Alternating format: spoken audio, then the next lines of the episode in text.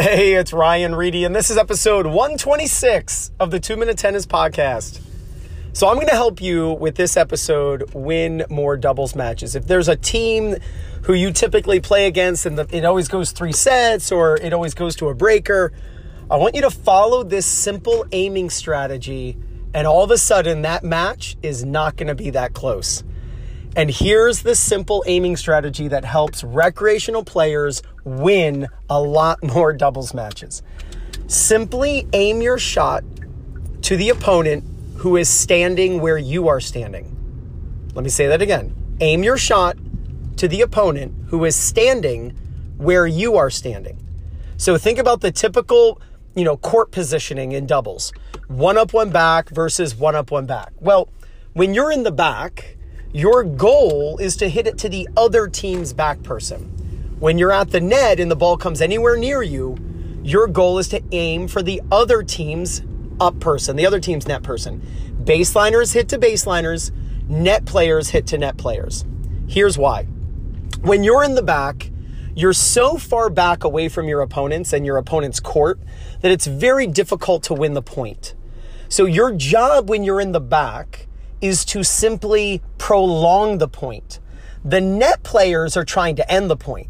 The baseliners are trying to prolong the point. They're just trying to not screw up, hit the net, hit it out. Like you're just trying to keep the point going, allowing your net player to do the work. The net players need to be the ones who are attacking and and and trying to, you know, slam the ball, hit overheads, poaches. As your job in the ba- your job as the baseliner is to keep the point going. And you best accomplish that goal and that job by hitting it cross court typically to the other team's baseliner. Now, you can also hit it to the other team's baseliner by lobbing down the line over the net player. And then that forces them to switch, but you're just making sure that you hit the ball to the other team's baseliner. So when you're in the back, please aim your shot to the other team's baseliner. We've all we've all done it in, in, in, doubles. We we hit a weak ball, it goes right to the net player, and they slam it away. And so when you're in the back, your goal is to hit it to the other team's back person. Well, the same holds true when you're at the net, and I just kind of touched upon it uh, just a second ago. When you're at the net, your goal is to end the point. And when you're at the net, you're going to end the point by aiming to the feet of the other team's net player because they have less time to react. I can't tell you how many times in a day at the tennis club where I coach, I see overheads and doubles, net players who have an overhead or they're poaching and they hit it to the other team's baseliner. Well, the baseliner has lots of time to react. Remember, their job is to prolong the point and they're going to. So when you're at the net, your job is to aim for the feet of the other team's net player. Now, let me give you one simple tip here on this. If you're at the net in doubles, what I tell my students is you should know the color of your opponent's shoes. And the reason I say that is let's say your partner's serving and and you know you're at the net. Well, before the point ever starts, I want you pre-planning and looking at the feet of the other team's net player. They're usually on the service line because they're the, the returner's partner. I want you actually looking at their feet and knowing their their shoe color. And what I mean by that is you're going to pre plan, it's all premeditated.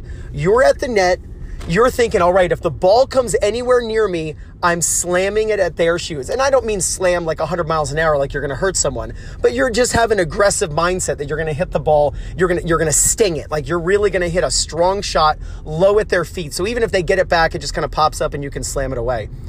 When you're in the back, your job is to prolong the point.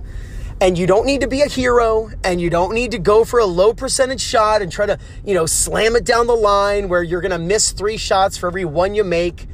When you're in the back, your job is to prolong the point, and you're going to do that by hitting it cross court typically to the other team's baseliner or a lob down the line that forces the, the, opponents to switch, but still you're making sure that you're avoiding the net player hitting it to the other team's baseliner. And when you're at the net, you're going to aim for the other net player's feet. If when you're in the back, you always hit your shots to the other team's back person. And when you're at the net, you always hit the ball to the feet of the other team's net player. Back player hits to back player, net player hits to net player. when you follow this aiming strategy, you will start dominating teams who you typically lose to or it's a struggle to beat them. Follow this aiming eh, this aiming strategy in doubles and you're going to gain confidence, win more matches and play much better tennis. This is Ryan Reidy over at the 2 Minute Tennis Podcast. Talk soon.